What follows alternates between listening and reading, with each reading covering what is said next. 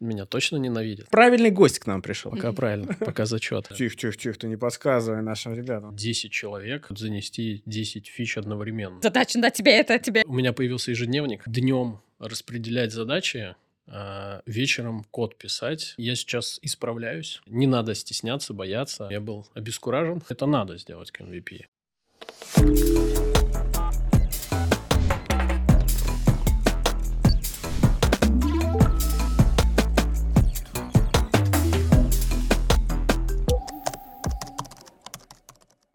В декабре все суетятся.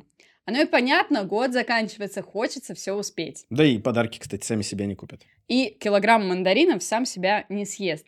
Но во всей этой новогодней суете иногда хочется замедлиться, перевести дух, и мы с моим прекрасным соведущим решили вам сегодня в этом помочь. Всем привет! Это новый выпуск подкаста «Кто за кодом?» И у микрофонов его ведущие Саша Митясов, технологический тренер Nexign Academy. И Ксюша Лихолобова, специалист по внутренним коммуникациям Nexign. Раз в месяц мы собираемся в этой уютной студии и приводим сюда гостей, заставляем их отвечать на наши странные вопросы и попутно узнаем, как хард и софт-скиллы помогают им в решении их рабочих задач. Саша, ну такие странные слова используешь. Почему заставляем? Вообще-то к нам все добровольно приходят и с удовольствием с нами общаются. И сегодня у нас в гостях как раз один из таких людей, кто добровольно добрался до этой студии, и его даже не пришлось пристегивать наручниками к стулу. Встречайте, Виталий Смирнов, мой бывший коллега, кстати, по подразделению, по Nexen Academy, а нынче тимлид одной из команд внутрикорпоративной разработки. Виталий Смирнов, 33 года, окончил факультет экономики и менеджмента Санкт-Петербургского политехнического университета. 13 лет в разработке, 6 из них в нашей компании. Долгое время в одиночку создавал системы планирования обучения для Nexign, а теперь руководит командой разработки LMS-системы для внешних заказчиков. Женат, двое детей, мальчик Илюша и девочка Иванка. Любит дрифтовать, путешествовать на ретро-авто, строить свой дом и танцевать нижний брейк на корпоративах. Ну а теперь поговорим. Привет, Виталь. Спасибо, что к нам пришел. Да, привет. Привет, ребят. Действительно, подарки сами себя не купят. Ох ты. Я вот подготовился. Это что-то. Это, Это тебе, как на поле чудес, Саша, да? Распаковка. Так. э, Будет музычка? Это тебе, Ксюша. Там, тара-та-та-там. С Блин, наступающим нет, это не та Новым музыка. годом. Ну, подожди, а стишки тогда надо как-то, ну... На стульчик вставать? Ну, наверное, да. Ну, Пожалуйста. Виталик вывалится из кадра. Там, там просто будут ноги, да, вот так. Ну, так, тогда ну, без спасибо, стульчика. спасибо. Можно, да? Э, Но если вам подарки не понравятся, можно на камеру не светить, передарим Ага. кому-нибудь. Потрясающе. Спасибо, Виталий. Спасибо. Пожалуйста. Чувствуется, Все для Нового чувствуется года, что ребят. пра- правильный гость к нам пришел сегодня. Правильный. Да. Правильный предновогодний выпуск, Это тот самый прейскурант, Спасибо. После которого меня позвали. Райд. Ну, райд. правда, ребят, не было такого. Для нас это, правда, неожиданность и очень приятно. Да, спасибо, Виталь, большое. Всегда пожалуйста. Как думаешь, а много лайков наберет этот выпуск? 500 тысяч. 500 тысяч? Мгм. Ну, на 500 тысяч мы бы, наверное, не замахивались, но давай какую-нибудь реальную цифру обозначим, мы на что-нибудь с тобой забьемся. А сколько обычно лайков набирает? Хороший Просмотры. Ну, несколько десятков. 10? Нет, больше. Несколько десятков. Давай на 100 с 20? тобой забьемся. 100 лайков? Да. Да не, это неинтересно. Давайте тысячу. Смотри, Виталь, а, давай так. Я знаю, что ты интересуешься дрифтом Да, и даже сам нормально валишь. чуть-чуть. Давай так, если выпуск набирает 100 лайков, ну, тысяча все-таки такое, 100 лайков, ты нас с Ксюшей покатаешь на своей тачке в новогоднем выпуске. Окей. Мы обязательно покажем это нашим подписчикам, если это случится. Так что, если хотите увидеть, то обязательно лайкните этот выпуск. 100 тысяч. Ну, а мы начинаем. В этот раз у меня есть небольшая фора. Дело в том, что я уже успел поработать с Виталием и в целом знаю какие-то из его баек. Ну, давайте вот для зрителей, для слушателей я буду делать вид, что я вот впервые вижу этого человека и буду невероятно удивляться всему вышесказанному. Вот. Виталя, привет. Привет. А чем же ты занимаешься в компании? Расскажи, пожалуйста. Как ранее ты уже озвучил, я работал в учебном центре, а, проводил а, обучение по технологическому направлению, покрывал а, пул обучения по JavaScript, TypeScript, React, Swagger, GraphQL. А, Да, и параллельно еще занимался разработкой HR всяких различных систем, именно планирование обучения, э, тот ресурс, система, с помощью которых компания записывалась к нам на тренинги, учебный центр, адаптацию новых сотрудников, вот, и индивидуальные планы развития, еще такой модуль делал. Сейчас мы с моей коллегой которые занимаются фронтенд разработкой, перешли вот как раз-таки в департамент по э, развитию корпоративных решений угу. в команду Неона. И будем заниматься разработкой, точнее, уже занимаемся разработкой модуля LMS, который войдет э, в интернет-решение Neon. Ну, чуть позже это станет HRM Neon. Угу.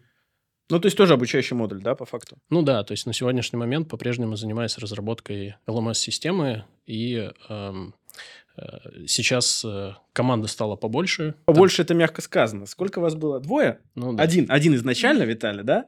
Ну, изначально, да, когда я пришел в компанию 6 лет назад, э, задача стояла создать платформу, где люди могли бы записываться на обучение. У нас э, в учебном центре три направления покрывается. Это технологическое направление, собственно, Саш, где ты трудишься. Да. А, да, э, технологическое направление, оно покрывает языки программирования, базы данных, то есть тот инструментарий, с помощью которого коллеги создают продукты. Угу. Есть... Все верно говорит. Пока правильно, пока зачет. Есть продуктовое направление, это те продукты, которые были разработаны, чтобы новые сотрудники, которые приходят, или текущие сотрудники, когда переключаются из подразделения в подразделение, понимали вообще, чем занимаются, как это работает, как функционирует. Ну и третье направление в учебном центре – это софт-скиллы, навыки ведения переговоров, публичные выступления и другие. Заметили, Виталий там прокачался. Чуть-чуть, да, посещал, записывался. Надо было реализовать систему, которая смогла бы покрыть все вот эти вот три направления. Это вот как раз-таки первый, э, первый продукт, который вышел в свет. Э, я тогда написал его на PHP. Дизайн такой немножечко привет Windows 95, 98. Сам рисовал? Ну да, там в фотошопе. Ну, а, хоть не в Paint. Ну, да. Это а, было бы совсем печально в IT-компании Paint рисовать. Да, и с, после того, как я выпустил ну, этот продукт, э, туда, соответственно, начали записываться люди, э, пользоваться системой. Ну, мы улучшали, развивали. Это вот как раз-таки я был пока один. Потом, э, собственно, модуль адаптации сделали. Э, и в этот момент уже видно было то, что продукт интересный, э, так как я еще проводил обучение, тренинги и занимался разработкой. Поначалу в помощь мне брали стажера то есть там на летний, на весенний период. Потом появилась возможность, э, собственно, взять э, в штат единицу э, на full тайм Это вот как раз-таки коллега, с которым мы сейчас перешли в корпоративные решения.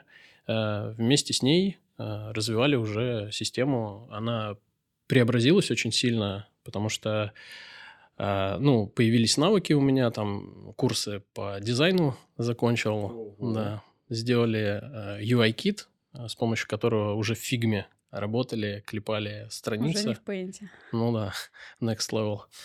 И эм, э, то решение, вот, которое сейчас коллеги пользуются, kediminexine.com, это, ну, на мой взгляд, э, от, во-первых, одно из последних моих э, таких индивидуальных решений. Mm-hmm. Ну, там очень много буста оно мне, конечно, дало. Во-первых, и работа в учебном центре, так как я проводил тренинги, э, сам развивался, проводил мастер-классы, чему я научился, что можно сделать, а, и э, развивал саму систему и себя. Вот, она получилась ну, довольно-таки классная, потому что собрана в микросервисной архитектуре в стиле, там каждый сервис э, упаковывается в докер. Вот, ну, до Kubernetes не дошли, оно нам как бы и не надо было в рамках нашей работы.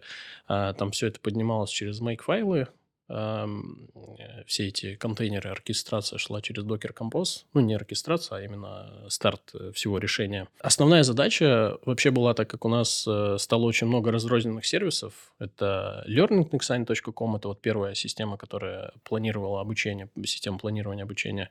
adaptationnexigne.com, это где новые сотрудники начали проходить mm-hmm. адаптацию.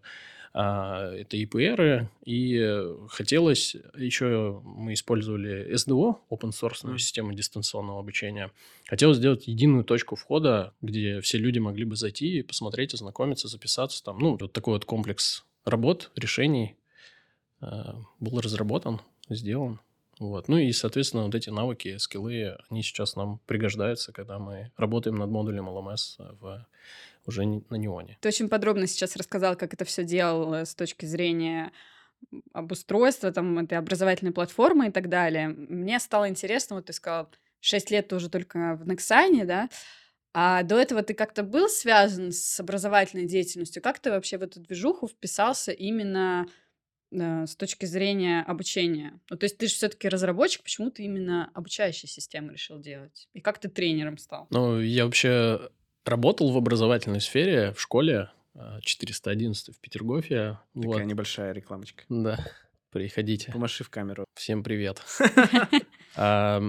Но я там работал инженером по вычислительной технике, занимался тем, что строил сеть, настраивал компьютеры. У нас было там два учебных класса, обеспечивал э, доступность узлов, сервисов. Э, вот. Но я там обучение не проводил. До Nexine на предыдущем месте работы я тоже работал в учебном центре, но не проводил также обучение, как и в школе. Там была задача схожая, надо было написать систему планирования обучения. Я реализовал, ей пользовались. Там была адаптация под мобильное устройство, так как э, к сотрудникам надо было именно через э, иметь возможность в любой момент э, с телефона открыть, посмотреть, записаться. То есть не только в корпоративной сети. После того, как э, мой руководитель э, перешел сюда. Скоуп работы, задач э, на предыдущем месте стал без разработки он э, ушел в какую-то большую сборку аналитики. А. Ну, даже не поддержка, она уже и, может быть, актуальность начала терять, потому что там пришел сервис, который более глобально, обширно заменил. А, замена, да? Угу. Да. И в целом э, руководитель мой вот пригласил сюда в Nexine. И я перешел в учебный центр на схожую задачу, но тут была одна вот как раз-таки ремарочка, что тут надо будет обучение проводить. Хм. Слушай, а интересно, а вот ты когда пришел сюда, ты же тоже адаптировался, ты тоже ну, проходил какие-то базовые обучения. Как они были устроены? Ты вот, проходя их, сразу видел какие-то нюансы, которые нужно исправить, изменить, по-твоему? Э, да, конечно, адаптация была. А, вот э, было много инноваций введено э, в тот момент, когда появился, скажем, руководитель у руля учебного центра Нексайна. Одна из программ была добавлена как бади. Это дружище, который мог бы тебе помочь э, рассказать вообще, что в компании происходит в целом, где тут у нас кухня, где чаек, где печеньки, а, поделиться и вот... Э, Изменимый человек, кстати. Ну да, вот, это, скажем, один из первых кейсов, который вообще в целом был применен в Nexine. Угу. А, вот проходил его я, и мне в целом очень сильно понравилось. Ну, это что... же не технологическая история, это больше какая-то софтовая, правильно? Ну да, да, больше. Угу. А про технологические моменты у нас были инструктажи обязательные, они проходили с ответственными людьми. Ставили... То есть очно тоже, да? да. Лекция, все дела. Да. Угу. То есть портала адаптации вообще никакого не было на тот момент. Ты пришел, э, и у тебя не было какого-то примера, что нужно исправить. Нужно было делать с нуля. Да, портала адаптации не было. То есть э, э, была брошюрка, PDF-файл, э, который вручали при трудоустройстве э, HR. Э, Это PDF-файл, то есть даже не физическая брошюрка. Не, ну... Мы за экологию, Саш. А, все, простите. Э, была распечатка. Цветная? Значит, не совсем. Наверняка. Ну тогда ладно, 6 лет назад еще не, не так было ну, ну Планета была еще в порядке в почтовый клиент э, также было направлено письмо адаптационное, где она была продублирована. Там было понятно, что делать шаг за шагом. Ты пришел, тебе сказали, у тебя есть задача сделать портал. Э, ты такой, ну, окей, ребят, сейчас напишу портал. И начал писать на PHP. Но, насколько я знаю, в компании еще и тогда, ну, как-то основным языком разработки была Java – и почему выбор твой пал на PHP? Ты как-то пришел знанием, со знанием этого языка и в целом с пониманием того, как там все работает. Именно поэтому так? Да. Ну, у меня ограничений не было угу. на выбор технологии, с помощью которой я буду писать. И я действительно знаком был только с PHP. Поэтому эту технологию я и выбрал, угу. чтобы как можно быстрее, скорее написать. Сейчас, ну, на сегодняшний день э, все продукты, которые вот были написаны на PHP, уже переписал на другие вот, стек. А, ну, в тот момент, да, это был PHP. А какие же ты э, вел курсы, когда работал в академии? PHP это для бэкэнда используется язык, э, который генерирует, э, скажем, некую HTML, которая возвращает клиенту, и она у него открывается в браузере. Но также в браузере работает еще и JavaScript. С этим языком я был тоже знаком. То, что на тот момент требовалось в компании, это вот JavaScript.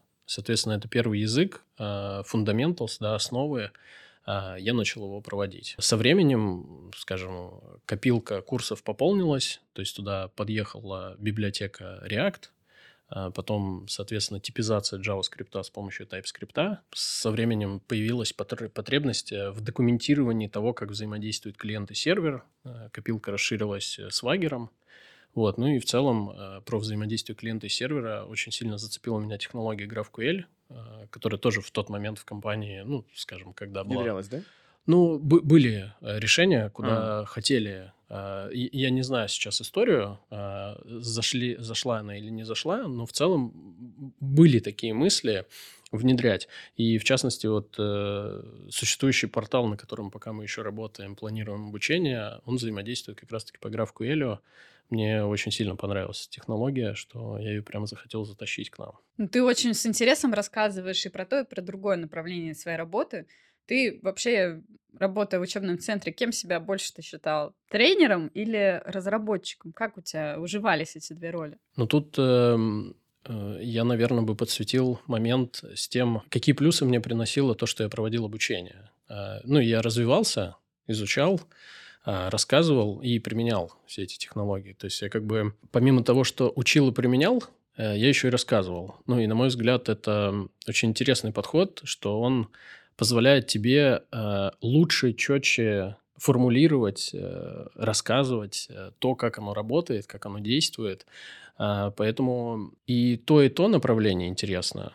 Везде есть свои плюсы. Там программирование больше тебя учит структурировать а, как бы писать код по определенным подходам. Тренерство – это, наверное, действительно тоже умение рассказать, вовлечь слушателя, удержать его внимание, и чтобы все прошло с пользой, и он смог эти знания применить на практике. Тут, кстати, да, добавлю, действительно, э, немножечко духоты будет сейчас, да. Э, вот то, о чем говорит Виталий, действительно есть такое э, понятие, как пирамида обучения, ну, наподобие всем известной пирамиды Маслоу. И согласно этой пирамиде, действительно, наибольший процент материала ты усваиваешь именно когда рассказываешь другим. Поэтому, мне кажется, Виталий выбрал, ну, самое правильное направление для того, чтобы изучать технологии. Ну, как бы и сам что-то пописал, и других обучил. А расскажи, как э, изначально ты проводил там свои самые первые занятия? Насколько сложно было?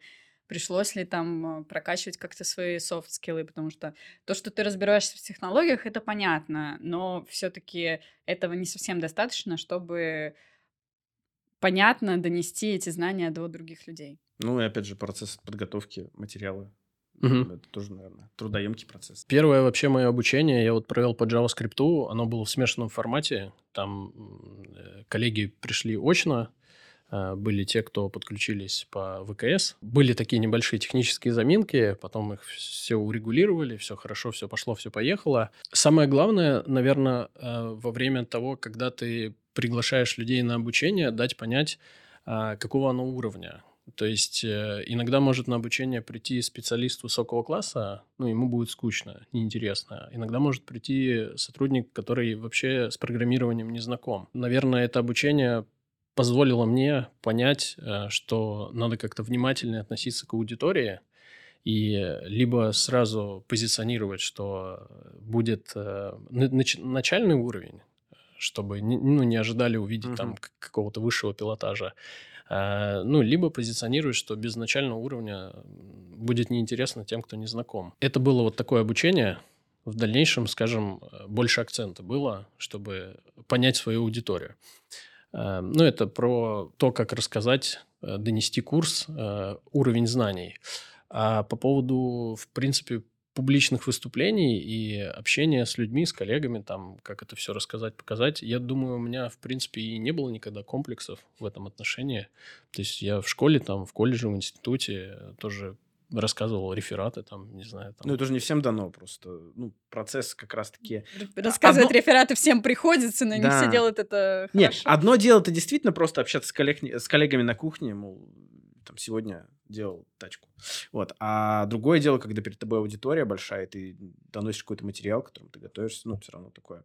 Э, ну, некоторым, короче, трудно. Как у большинства людей, у меня есть волнение на первых этапах, э, но, как э, сказал мой коллега однажды, самое главное выучить и зазубрить начало, потому что в процессе там ты уже расслабишься, и дело пойдет. Вот я, наверное, по такому принципу и подхожу. Выучил Ребят, и зазубрил. Мы к подкасту также готовимся, так что нормально. Виталий нам показал вначале, как он волнуется вот это вот со стаканом. А в целом тебе нравится учить людей? Если им это надо. Вот, если ты учишь э, человека, когда он тебя об этом не просил.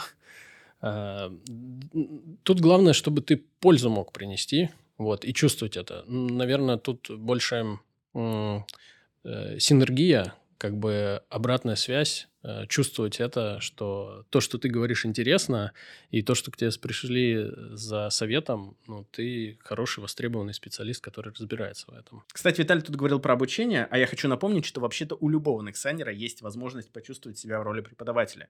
Для этого у нас есть сообщество Vice Foxes. Ребята, которые просто работают и делятся знаниями с другими. А, и на самом деле в этом сообществе проходит много разных мероприятий. Ну, например, мы проводим метапы, э, готовим ребят к конференциям э, внешним. Ребята пишут какие-нибудь статьи на Хабр. Ну, а прямо сейчас мы ищем экспертов для проведения школы DevOps и школы тестировщиков. Так что, если хочется нести в люди чистое, доброе, светлое, то вступайте в сообщество Vice Fox. Я вспомнил вопрос э, был, как я готовился к первой лекции, так. и вот как раз-таки клуб Vice Foxes э, помогают тренера софтскильные, технологического направления э, подготовить тот материал, который, с которым хочет поделиться эксперт. Ну, э, то есть э, не надо стесняться, бояться. Если есть э, то, чем вы хотите поделиться, какой-то экспертизой, то вы пройдете такой этап, как упаковка. Вас э, обязательно посмотрят, послушают, э, подготовят, и вы расскажете. Ну вот, и плюс там еще толстовочки дают. Очень теплые, уютные, классные. Все, видите, приходите. Что ж, мы уже узнали, что Виталик у нас неразрывно связан с образовательной деятельностью, поговорили про его тренерский опыт, и настала пора поподробнее узнать о том, что же ты делаешь сегодня. Но для начала расскажи нам, пожалуйста, как вообще так получилось, что тебя переманили в дирекцию по корпоративным решениям? Или все-таки это было полюбовное э, соглашение с Nexian Academy? Да, я думаю, это полюбовное было. Так посмотрел на Сашу, такой, Саш, ты там инсайты в Академии знаешь, ненавидят меня или нет? Меня точно ненавидят. Да не, это было полюбовное решение. Появилась такая потребность у компании в развитии продукта, а, как вот на тот момент это было интернет-решение Neon, а Сейчас мы как бы движемся именно в Neon HRM, то есть полноценную систему, которая позволило бы э, компании, да, там в том числе HR, а, принимать, адаптировать, развивать э, сотрудников. И, естественно, надо было из э, такого уютного стартапчика внутри учебного центра ну, выходить на всю компанию и становиться как бы частью решения, частью продукта, а, который мы сейчас предлагаем клиентам уже. А как так вышло, что вас заметили? Ну, вот этот ваш маленький уютный стартапчик. Когда появилась потребность в разработке модуля LMS, эм, действующий мой сейчас руководитель э, через в тот момент предыдущего моего руководителя, в общем, обратился и спросил, э, кто занимается разработкой, э, какие есть нюансы, тонкости в разработке. Ну и, соответственно, я ему ответил, расписал стек технологий, которые у нас используются, а вот. какой у вас был? Я с PHP вообще перешел на JavaScript полностью, угу. потому что в тот момент один занимался разработкой и хотел покрыть э, full stack. Как ну, бы, Node.js, получается, был, да? Да, Node, угу. Node.js на фронте использовал библиотеку React. Ну, как я сказал ранее, общается это все через GraphQL. А, и тот перечень технологий, который я вот написал э, текущему моему руководителю, он сказал, что это все здорово, но это но все... нам не подходит. Да, но это все мимо. Вот. Э, и появилась задача в кратчайшие сроки придумать какую-то коллаборацию из э, решения, которое у нас сейчас есть, работает, э, и сделать продукт, с помощью которого департамент развития бизнеса мог бы проводить демонстрации кликабельные, то есть не фигме сделать макеты, а именно полноценный ресурс. Мгм. Вот, ну и, собственно, за такую амбициозную задачу мы взялись, ее реализовали, ну и, видимо, взаимодействие понравилось, поэтому вот я перешел. Ну и в целом я понимал, То что... есть ты начал взаимодействие с дирекцией по разработке корпоративных решений, еще будучи в учебном центре. Да, да, то есть я не был сотрудником департамента корпоративных решений, я был тренером, Мгм. вот. э, Ну, на стороне... Играющим, на- подрабатывал на стороне. разрабатывающим тренером. Ну да, помогли, э, эта вся история зашла, и мы перешли. Слушай, а почему не подошел, э, не подошел твой стек в итоге? Это решение, оно Мгм. состоит из... э, Текущее, да? Текущее решение. Ну, т- э, да, не он. Оно состоит из модулей, было написано на стеке, а, который не соответствует нашему. А, Тут можно было поступить каким образом, так как это вообще микросервисная архитектура, мы могли бы свой микросервис также оставить на Node.js а, и начать взаимодействовать э, через интерфейс Неона. Вот, но все-таки подумали, что, наверное, оставим стек технологий и поднимем сервис, микросервис, который будет э, соответствовать э, тому, а, из чего состоит Неон. Мгм. А из чего состоит неон? По фронту они используют фреймворк Angular, Мгм. бэкэнд это C-Sharp, и взаимодействует, общается это все по REST. И То есть вообще все мимо полностью. да, абсолютно. Э, Ну, единственное, что нас э, объединяет, это то, что мы все упаковываем свои сервисы, микросервисы в докер контейнер. Господи, ребята, сколько непонятных слов. Но на самом деле, мне кажется, что кому-то из наших э, зрителей, может быть, непонятно изначально вообще, что такое неон, HRM и LMS. Я сейчас немножечко постараюсь ввести в курс дела, а Виталик продолжит, расскажет про свое детище. Как э, Виталий уже сказал в начале, у нас э, несколько лет назад появился самописный корпоративный портал Неон. В какой-то момент мы поняли, что он очень классный и что его на самом деле можно активно развивать и предлагать на рынке. Чем мы, собственно, и занялись, продали его нескольким заказчикам. И вот в 2023 году было принято решение развивать Неон до полноценной HRM-системы. Что ж такое HRM-система? Это совокупность сервисов, которая позволяет вообще управлять абсолютно всем, что происходит с сотрудником в компании. Расшифровывается это как Human Resources Management. Соответственно, вы можете... Ксюша Википедию читает.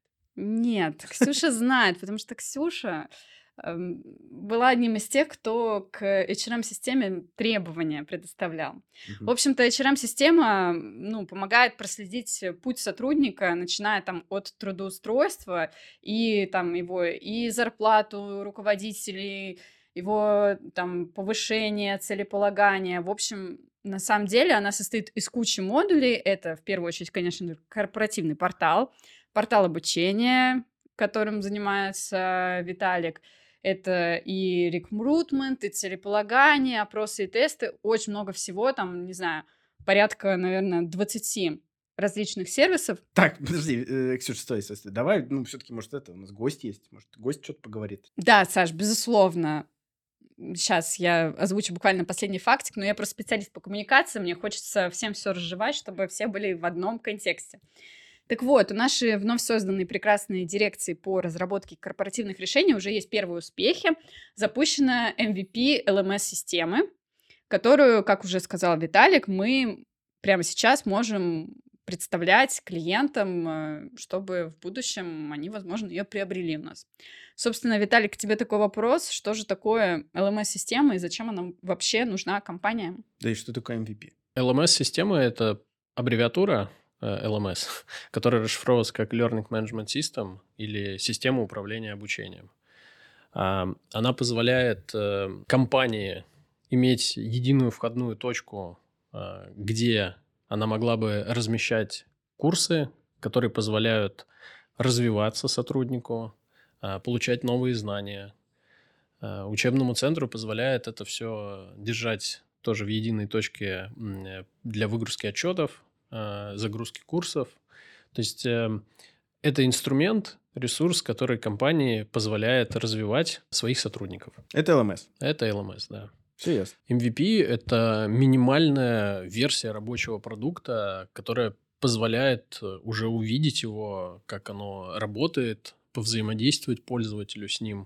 То есть оно не будет отвечать э, всем функционалам, э, но MVP любого продукта вообще дает понимание, в ту ли сторону идет разработка, а востребовано ли это решение будет в дальнейшем. Ну, то есть MVP э, неотъемлемая часть вообще любого продукта. Угу.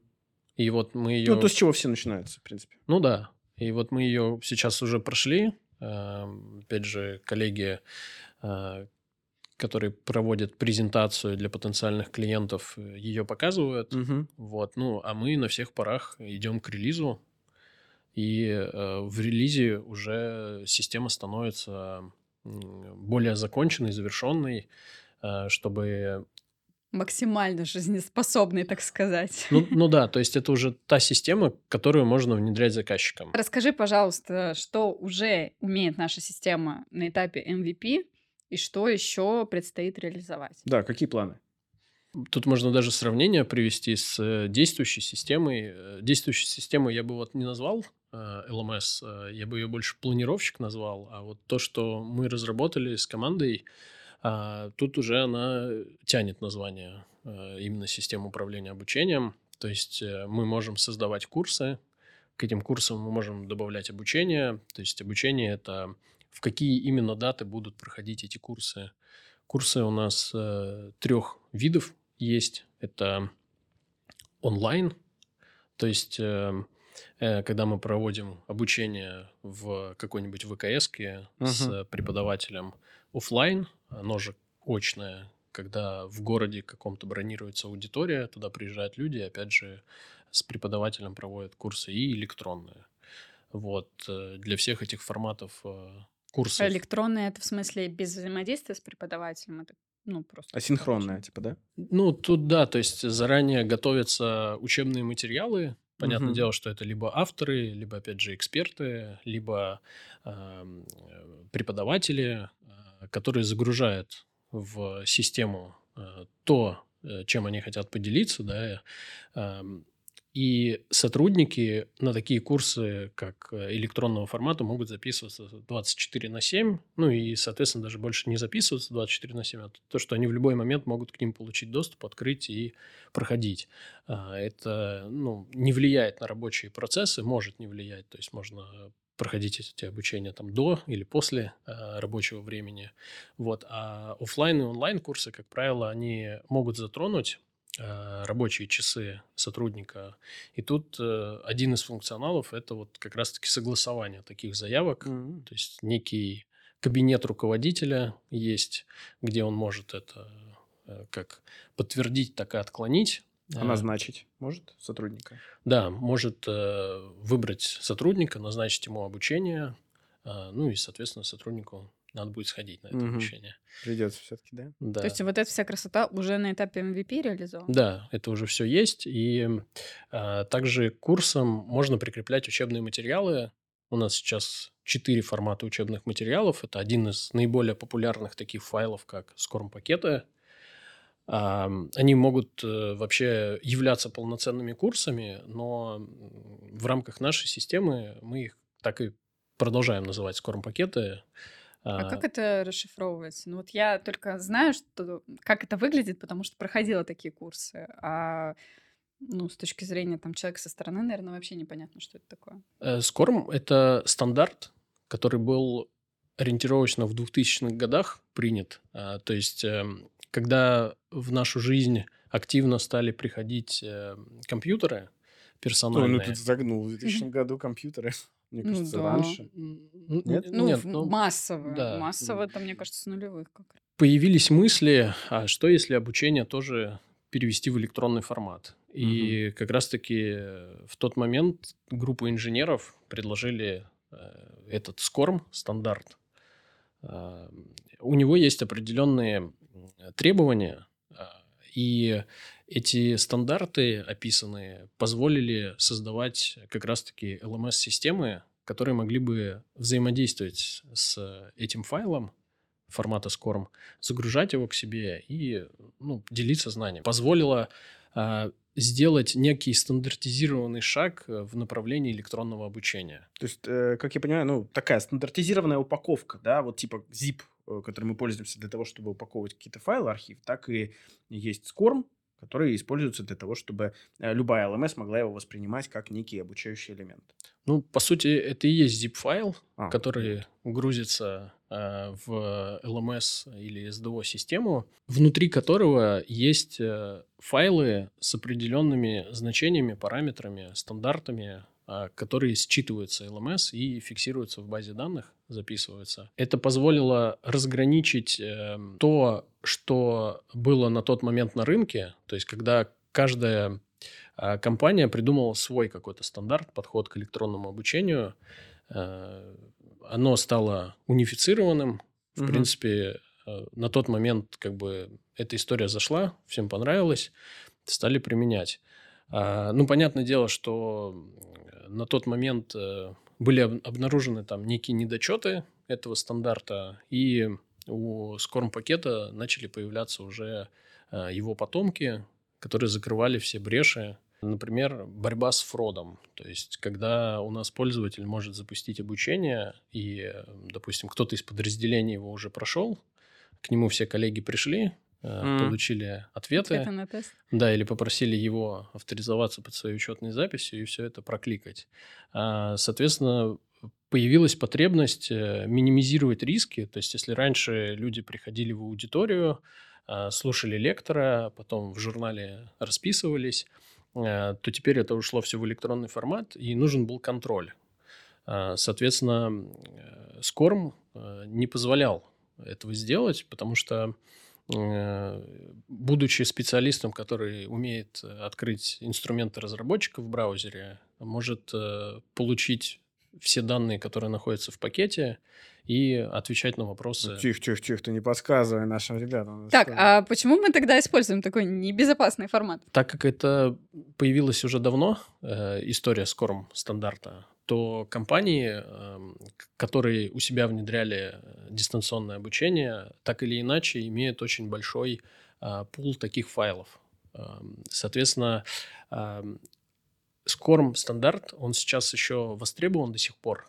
И для того, чтобы э, наша LMS-система могла обеспечить, эм, удовлетворить э, потребности клиентов, мы должны э, поддерживать этот стандарт тоже у себя. Про развитие вот Скорм пакета это вот следующая итерация, то есть э, вместе с LMS-системой э, начала работать так называемая LRS-система. Это Learning Record System, то есть система, которая записывает э, то, как сотрудник проходит обучение. Это идет То некий есть он такой, прям скринкаст экрана делает? он может не следить за позицией мышки, где она там Ну, находится. это так-то персональные данные. Это так нельзя, мне кажется. А ты э, а, устраивалась, когда на работу подписывала бумажки? Там было, там было. За тобой будут следить. Куда ты лезешь. такого. все будет фиксировать LRS. Да. Новый виток э, развития SCORM пакета и LRS в связке с LMS-системой а, позволили сделать э, прохождение курсов для э, той стороны, которая принимает ответы пользователя, более прозрачной. И стало понятно, пользуются ли... Мухлевал кто-то или нет? Да.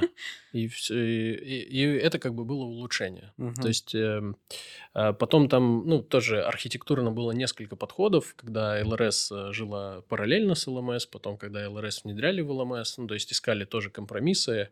Ну и, соответственно, э, те файлы, которые умеют работать э, в таком подходе, они тоже есть на рынке, мы тоже к ним будем стремиться, тоже наша LMS-система должна будет их покрывать. А, То Вот. есть это отдельный какой-то функционал, да? Да, М. это прям, ну, ар- архитектурно, инженерно, там все это комплексно в связке и э, тестирование, как это все работает, оно, конечно, будет, но чуть попозже.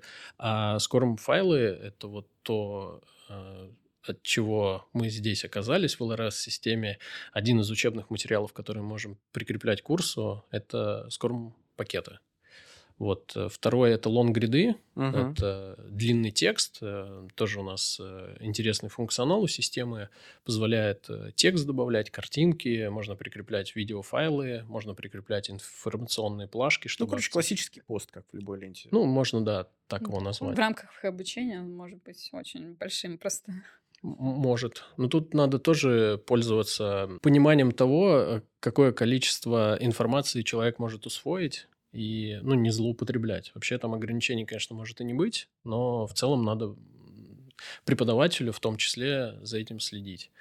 Э, Опросы можно прикреплять к курсу и тесты. То есть э, в целом можно сконфигурировать э, курс, как комбинировать эти учебные материалы, так и разрешать пользователю проходить в произвольном порядке, так и, например, в последовательном каком-нибудь режиме это делать. А есть у нас в ЛМС какие-то, ну, реально крутые фишки, вот которыми ты гордишься? Как человек, который к этому приложил руки. Ну, собственно, как человек, который к education сфере тоже Да. не, не последние отношения имеет, и как тренер тоже работал с разными системами. Ну, ты же в целом делаешь так, чтобы э, и как тренер воспринимаешь эту систему, что ты работал с ней, тебе, ты понимаешь, как тебе функционально удобно планировать обучение, размещать контент, а, так как, как со стороны разработчика ты знаешь, что можешь сделать, а чего условно сделать нельзя. В общем, похвали систему. Что крутого? Слушайте, на самом деле э, мы только начали разрабатывать систему. Э, Мы сейчас как бы реализовали базовый функционал. В роудмапе у нас точно есть какие-нибудь сногсшибательные идеи, Мгм. которые порвут Рынок. рынок LMS-систем. Вот, но это давайте встретимся в четвертом сезоне вашего подкаста. И я там расскажу об этом. А когда с клиентами происходит взаимодействие, презентации, ты тоже в нем участвуешь? Может быть, ты даже готовишь эти презентации как создатель? Тут комплексный подход у нас идет во время презентации, то есть э, так как презентуется не только LMS-система, но в целом весь неон, а, и на встречу приходят э, от клиента сотрудники разных подразделений. Если их заинтересовал модуль LMS, то потом происходит еще один виток встречи, и она идет уже точечная. Туда приглашают именно сотрудников учебного центра э, потенциального клиента, вот, и туда могут меня позвать. То есть я тоже могу презентовать систему, показать, рассказать, как она работает, как он функционирует. Ну, Виталь, ты не скромничай. Ну, и мы видели, как ты проводишь свои презентации. Это же просто что-то да, с это очень круто Да. выглядит э, Мы на видео подставим кусочек. для тех, кто смотрит Да. нас на Ютубе, так что переходите. And this one is for the champions. I ain't lost since I began, yeah. Funny how you said it was the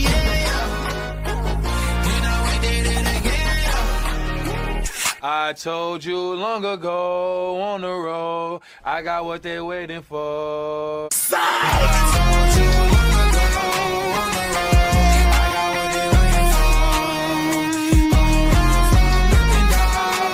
I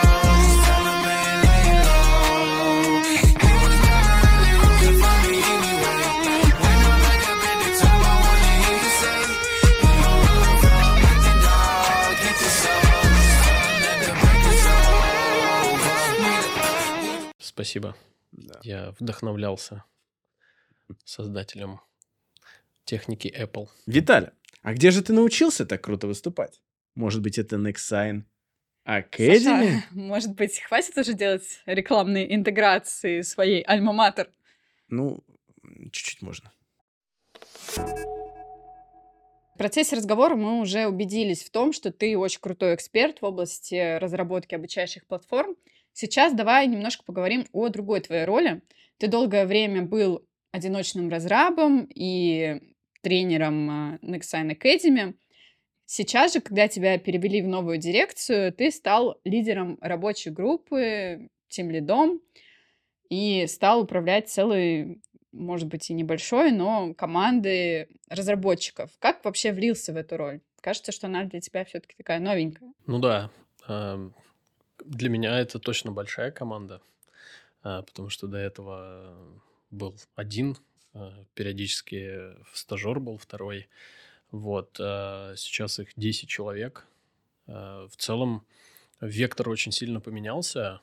То есть, э, если ранее мы в такой уютной ламповой компании собирались, э, анализировали, думали, какую следующую фичу мы занесем, а, то теперь у тебя потенциально 10 человек, которые могут занести 10 фич одновременно. Вот, и нужно было продумывать, а, кого, какой задачей обеспечить, причем, чтобы эта задача была хорошо детализирована, описана, э, понятна. Вот, но так как у нас были э, очень амбициозные сроки, то э, такой подход, э, такого подхода у нас не было. Да, и мы в Как же динамике... вот так вот задача, да, тебе это, тебе это, вот так вот все Ну, раскидалось рандомно. Ну, не то чтобы рандомно, просто ты Я видел у факти- Виталия на его созвонах такие маленькие стикеры были. Он постоянно записывал эти задачи. У него был просто такой пак этих стикеров. Да, это после одного созвона. У меня появился ежедневник. О, Это- давайте похлопаем. Это, спасибо. Это, наверное, первая веха. Сразу понятно, что э, человек Большой начальник. до- должен э, не в голове держать, да, там не на стикерах, а уже какое-то централизованное место по хранению э, всего, что происходит. Там того, глядишь, до жира дойдем, да? Да, хотелось бы. Ну, в целом, э, работа такая очень для меня необычная. Да, в общем, я был обескуражен таким объемом, а, таким подходом. Вот, но ребята вообще молодцы. То есть э, очень сильно радует, что они с пониманием к этому отнеслись. А, Ну, надо еще подчеркнуть момент, что вся команда это новые сотрудники, Мгм. И э, они пришли писать, э, скажем, код э, не в свободной форме, а они- у них есть еще ограничение, это, собственно, платформа. То есть им нужно было познакомиться с тем, как они могут это делать, а, и нужно было еще в режиме реального времени понимать, что им нужно делать. Ну, то есть это в целом челлендж был, ну, не только для меня, принципе, для коллег, которые подключились к разработке, но э, есть моменты, которые мы до сих пор улучшаем, но в целом огромное им спасибо за проделанный пласт работы и за то, как они относились ко мне. Э, Понимаю. Да, с огромным пониманием. Спасибо им большое. А как вы вообще решаете вот этот вопрос, что ты перешел с другого языка программирования, с другого стека? Ну Да, это вот тут Получается, тоже... ты управляешь теми, кто, по сути, в языке, наверное, лучше тебя Ну, разбирается. это с- это сто процентов. То есть э, я не знаком с э, фреймворком Angular, я не знаю C-Sharp, а, но я знаю концепты, паттерны, подходы к разработке, проектированию. И э, вообще, на самом деле, а, это хорошая стихия, в которую я попал. А, Потому что, мне кажется, большинство начинающих тим-лидов, а, особенно если они эксперты в своей области и продолжают э, работать над проектом, где они знакомы с языком, а, синтаксисом, они, э, мне кажется, могут в какой-то определенный момент времени днем распределять задачи, вечером код писать, потому что, возможно, они не могут там доверить какую-то часть а, одному из разработчиков. Вот у меня такой блаши не было. Я У тебя бы- такой возможности не было. да, то есть поэтому весь код пишет команда. Вот я, наверное, больше э, участвую там как отчасти аналитик, ну, так как э, пять лет экспертизы там работы в учебном центре присутствует. А, плюс есть, э, ну, техническое понимание того вообще, как это будет реализовано. То есть, когда я провожу делики, и команда мне рассказывает, что они реализуют, и как они реализуют, это как бы для меня не просто звук, да, там мы там делаем э, смарт-таблицы, рабочие Мгм. процессы, workflow э, и другие термины. Ну, то есть я все прекрасно понимаю, просто в коде я это именно на C-Sharp, как это реализовано на самой платформе, ну, не видел. И ребята молодцы, тоже хорошо организовались, помогают друг другу, проводят код-ревью. Э, Отчасти эта задача должна быть, э, на мой взгляд, тоже э, в зоне ответственности тим лида, потому что, по сути, он пропускает и принимает решение, какой код попадет в прод. Ну, в смысле, ты думаешь, что код-ревью должен проводить сам тимлид? Ну, он точно там должен участвовать. Присутствовать. Присутствовать, да. Я сейчас исправляюсь. Первое, что я пошел на курсы по фреймворку Angular. А, так как э, с JavaScript я знаком хорошо. Есть там интересные моменты, подходы, и в свое время я изучал Nest.js. А, Это фреймворк для бэкэнда, а, и э, многие вещи разработчик Nest.js как бы перенял от Angular. В целом все понятно, вот, осталось только пару каких-нибудь подпроектов сделать, и э, можно будет погружаться к ребятам, к фронтендерам. Можно будет начинать погружаться в C-Sharp, Ну, наконец-то. это следующий виток. Да, ну сейчас хотя бы э, познакомиться с ангуляром и подключиться к команде, смотреть код. Вот, но в целом э, объем работы, который сейчас присутствует на проекте, и то количество ребят, которые сейчас занимаются разработкой, а, на сегодняшний момент э, нам бы успевать им дровишки подкидывать в топку, потому что, ну, лупят они, будьте здрасте. Вот, еще раз спасибо вам. Что в итоге оказалось э, тебе проще, удобнее? Все-таки в одного все пилить или другим указания давать? Указание давать это громко сказано. В одного пилить э, у тебя меньше скорость, она ниже. Плюс э, сейчас в команде, что мне нравится, это ты можешь пообщаться с коллегами, обсудить детали. Э, Ты можешь чего-то не увидеть э, в самом начале, когда ты хочешь приступить к этой задаче. а Они могут ну, тебе посоветовать. Ну, То есть то, что в команде сейчас есть люди, которые лучше тебя знают технологию и пишут на ней код, это только плюс.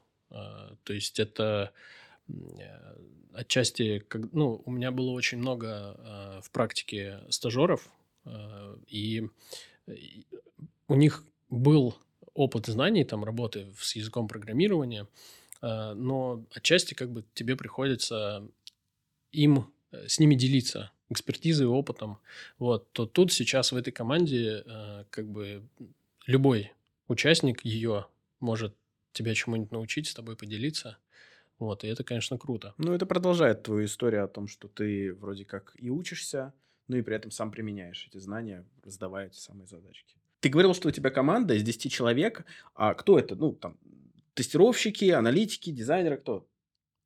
Ну, ты, в принципе, да, Всех перечислил? Точное попадание. Э, Сейчас на проекте сколько у нас? Пять бэкенд разработчиков, а, три фронтенд разработчика. Ну, среди бэкенд разработчика есть full stack разработчики. Я их просто сейчас к бэкендам отнес, потому что там э, пласт работы большой, и они э, преимущественно бэкендом занимаются. Это тестировщик. Ам, Он не любит, когда я говорю ручной.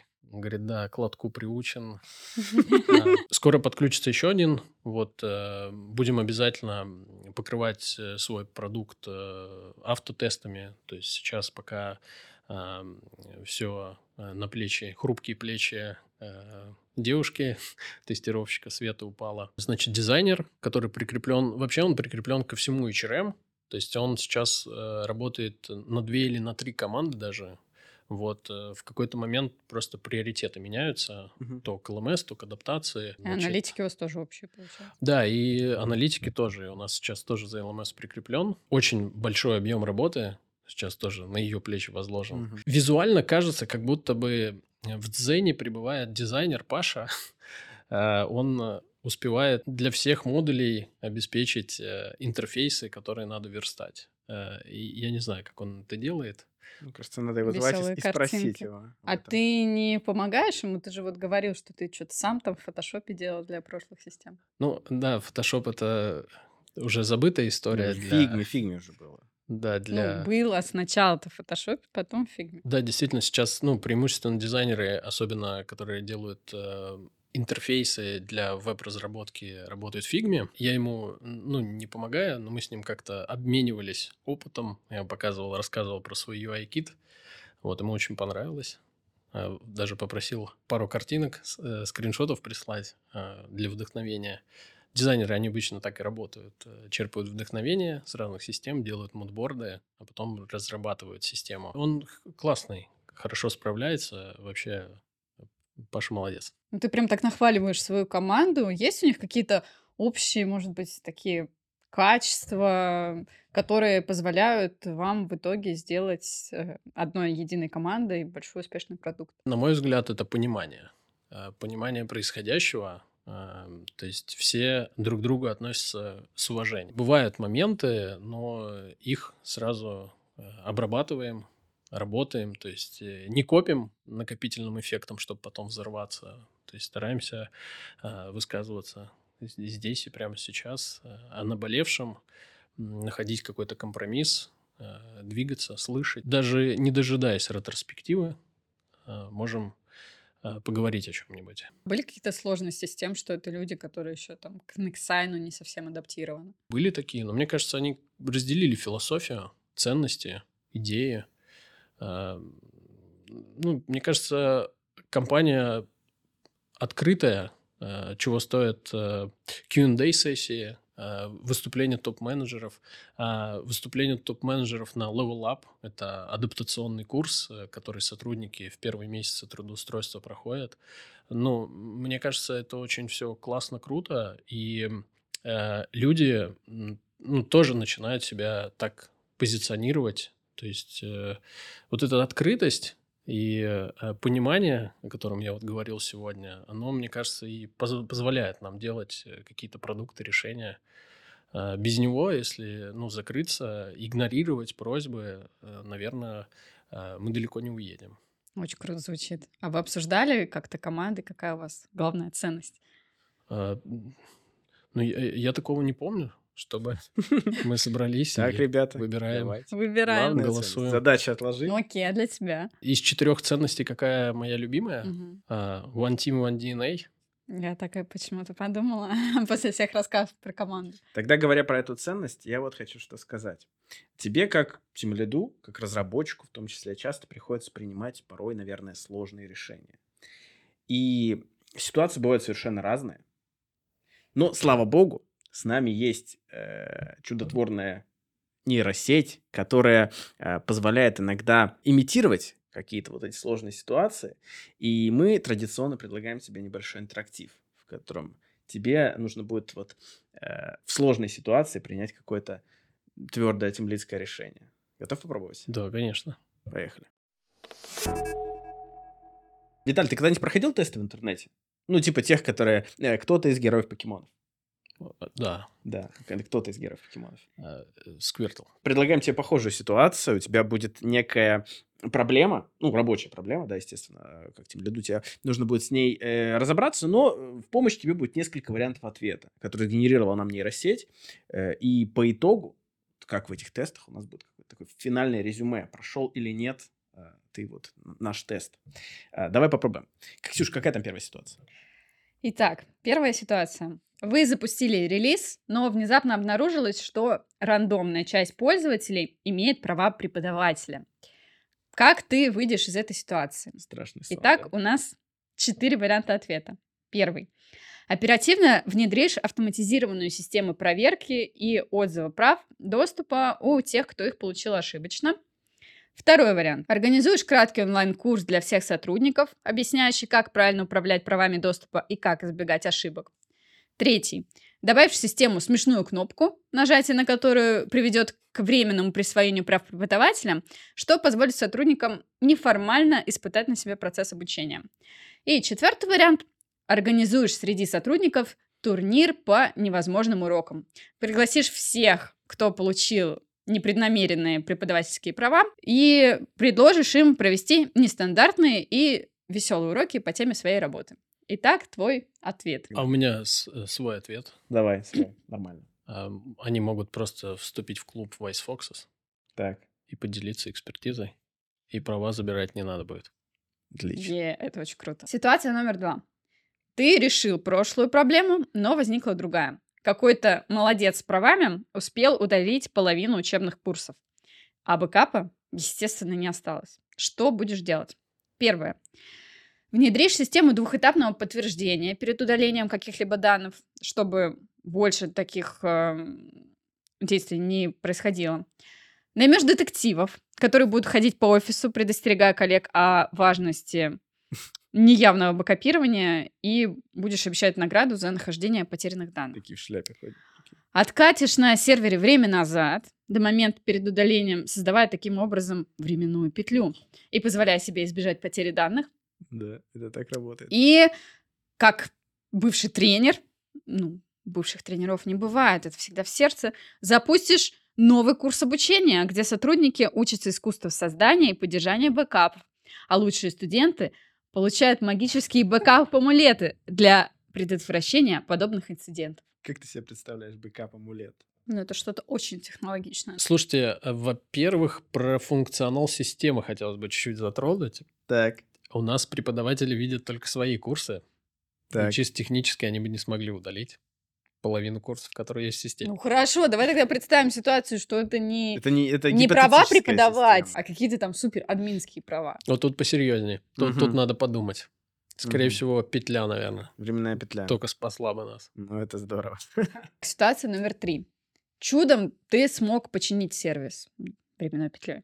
Но вдруг пришел злобный аудитор и сказал, что часть курсов в системе не соответствует требованиям. К сожалению, информация об ответственных за этих курсов была утеряна при восстановлении данных.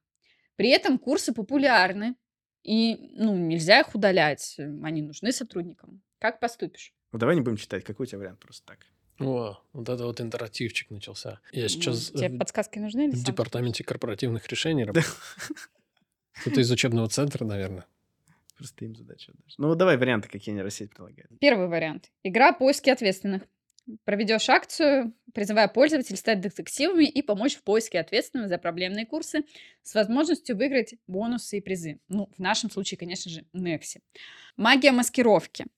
Значит, э, сделаешь какое-то минимальное обновление, чтобы там аудитор не придрался, Мгм. а ответственными назначишь каких-нибудь несуществующих людей и будешь молиться, что аудитор это не заметит. Организуешь консультации с пользователями, предоставишь им возможность высказать свои мнения относительно спорных курсов, и уже на общественное мнение будешь ориентироваться в том, нужно что-то править или нет. То есть все-таки внутренний заказчик у нас в данном случае важнее, чем аудитор. И запустишь программу «Лучший курс. Новая жизнь». Предложишь авторам спорных курсов, которых ты как-нибудь найдешь, пройти обновленный процесс аттестации и в случае его успешного прохождения предоставишь им статус лучшего курса, таким образом сохранив популярность этого контента. Третье.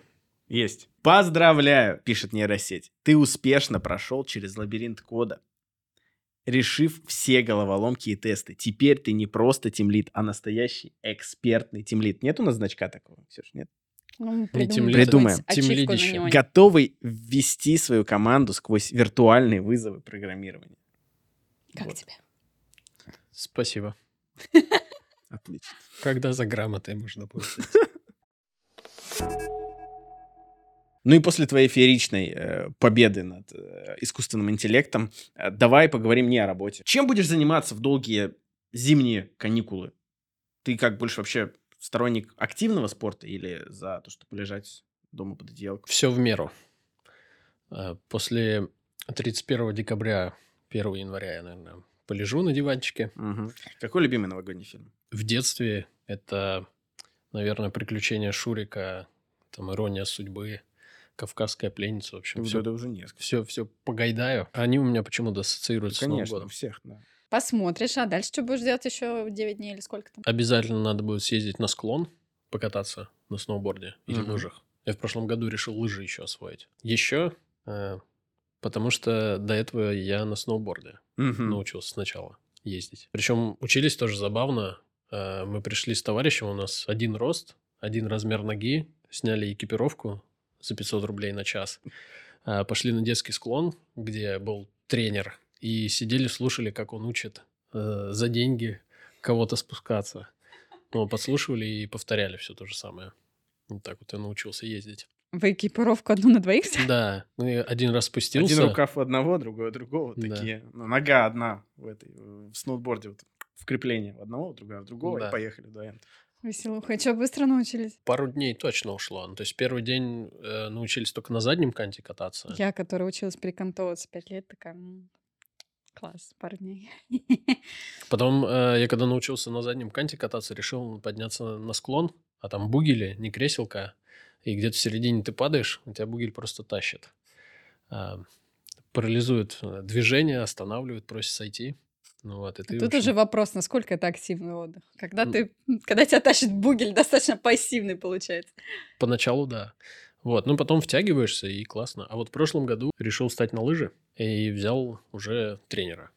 Вот, э, За денежки, не детского. Да. Ну, и, э, вообще изначально было как? э, Я решил ребятенка поставить на лыжи. Мгм. Мне просто сказали, что а, ребятенку будет проще и легче вставать на лыжи, а, так как две ноги, они не связаны между собой, то есть это как проще а, адаптироваться, Мгм. нежели чем когда ты привязан к доске а, креплениями. Вот. а, Взял тренера, первую тренировку мы потренировались, там полчаса буквально. На второй день пришли, тоже оплатил тренера, а ребятенок что-то закапризничал. Вот, я подумал, ну ладно, что, время терять? Научусь и я. А а потом я подумал, если я научусь, я и ребятенка научу. Но это да. так не работает. А, нет? Не удалось в итоге. Да, конечно, нет. Ну, то есть э, ребятенок так не относится к тебе, а, как к тренеру. Ну как, что, у бати авторитета нет? Да не, просто батя всего два раза. Э, Пол, на пол, это как это, чтобы быть преподавателем в школе, надо на один параграф вперед читать. Так же и здесь ты э, решил стать тренером, просто полчаса больше наката. Кстати, между прочим, Виталя весьма буквально понимает эту поговорку, где надо э, вырастить сына, посадить дерево, построить дом. Вот ты скажи, на каком сейчас этапе? Да, наверное, все этапы пройдены. Да? Да, и кедр посадил. Я просто знаю, что Виталий сейчас еще находится в процессе постройки дома. Да. Ну, у меня вообще такой комплексный подход. Решил сделать себе tiny house. Есть такие направления, крошечные домики. А, 3 на 6. А, Приобрел, в общем, участок в свое время. А, И через год решил сделать там небольшой домик. Так как э, full stack разработчик, то и тут тоже решил комплексный подход применить. Освоил значит, программу Sketch. Значит, э, Освоил сдел- сварку. ну, сварку тоже освоил, но это не для дома. А. Э, Это вот, кстати, спасибо кафетерию, э, который, Сегодня просто выпуск рекламных интеграций. э, который не позволял до прошлого года тратить средства на покупку гаджетов. Э, И приходилось выдумывать, на что их можно было бы инвестировать. Ты первый, кто за это поблагодарил. Кафетерий. И ты купил курс по сварке? Да, я освоил, э, э, значит, полуавтомат, э, ручную дуговую и аргон. Это вот как раз-таки еще даже осталось на сдачу. Мгм. Так ты, получается, помимо того, что проект дома сам сочинил, ты и строишь его сам? Да, мы, мне отец помогал.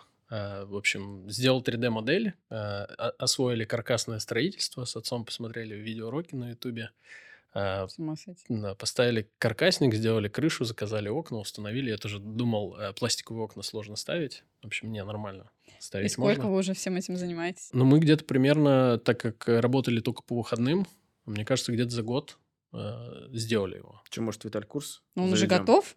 А, Дом, да, готов. Я прикреплю вам фотографии. То есть покажете. Виталик уже сына вырос, ну, не, не до конца вырастил, ну, по крайней мере, растит. Так. Кедр посадил, дом построил. А у тебя вообще такое каноническое представление, да, что хочется прям дом, там, участок, детский смех, собак большая.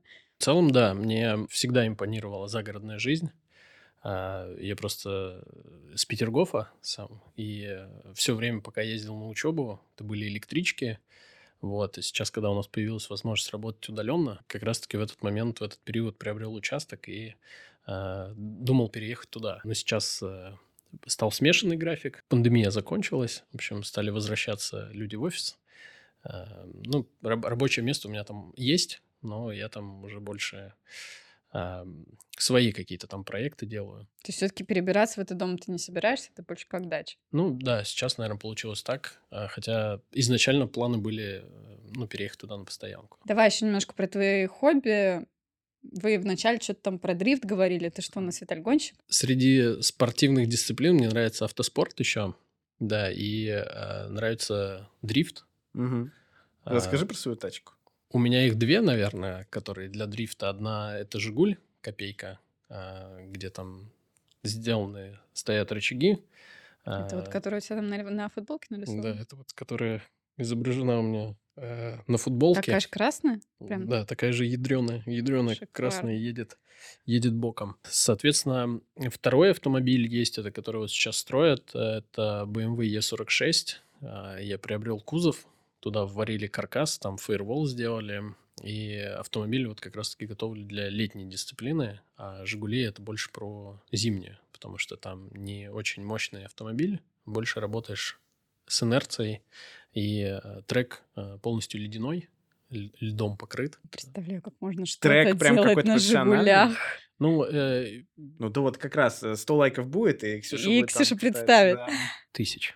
да. Все-таки не хочешь, да, нас катать? Да не, наберем. Что там, изи. Ну, их э, сложно назвать профессиональной площадкой, э, точнее, треком. Это площадка, вот на Егора Драйв у нас открылась, там были трек-дни, соревнования проходят, а, как летние, так и зимние. Вот. Ну и также увлекаюсь э, профессиональным. Есть у нас такой кубок, как RDS GP, это российская дрифт-серия Гран-при. А, Там уже вот на Егоре Драйв на настоящем треке, Мгм. где для Формулы-1 его строили. А, То есть ты прям в соревнованиях участвуешь? Нет, то, что я вот сейчас рассказываю, это я смотрел, как А. зрителям хотел. А так у нас есть любительские Ну, чемпионаты. да, любительские есть. любительские есть. У нас есть э, в Питере школа культура заноса. Э, Небольшая реклама. Ну, не, реально классные ребята. Учат техники дрифта.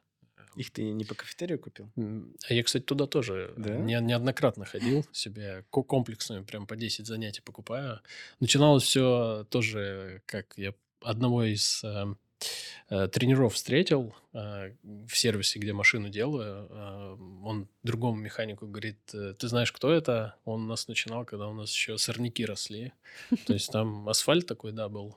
Ну, пригодный э, для тренировок, если ты попадаешь в трассу. Вот если ты Мгм. не попадаешь, то там можно было жестко удариться в ямы, которые присутствовали. А эта история же очень сильно тачку, мне кажется, изнашивает, да? И чинишь ты тоже сам? Я вот сейчас не чинил, потому что я строю еще. А вообще, в целом, да, в школе, э, что мне там нравится, это у тебя нет ответственности за автомобиль. А, то есть тебе там дают? Да, А. и если вдруг что-то произошло, то и время тренировки еще идет, тебе другую машину э, выкатывают. Сейчас, когда наступила зима, и как раз дороги полностью покрыты вот снегом, тебе это помогает, вот, вот, э, умение войти А, в занос правильно? На самом деле посещение таких э, мероприятий, таких школ, там контраварийное вождение или э, где целенаправленно учат Мгм. э, э, входить в управляемый занос, э, тебе дает понять, э, что ты, когда едешь за рулем, что едь спокойно, едь тихо, э, не маневрируй, потому что на самом деле ты машиной, ну,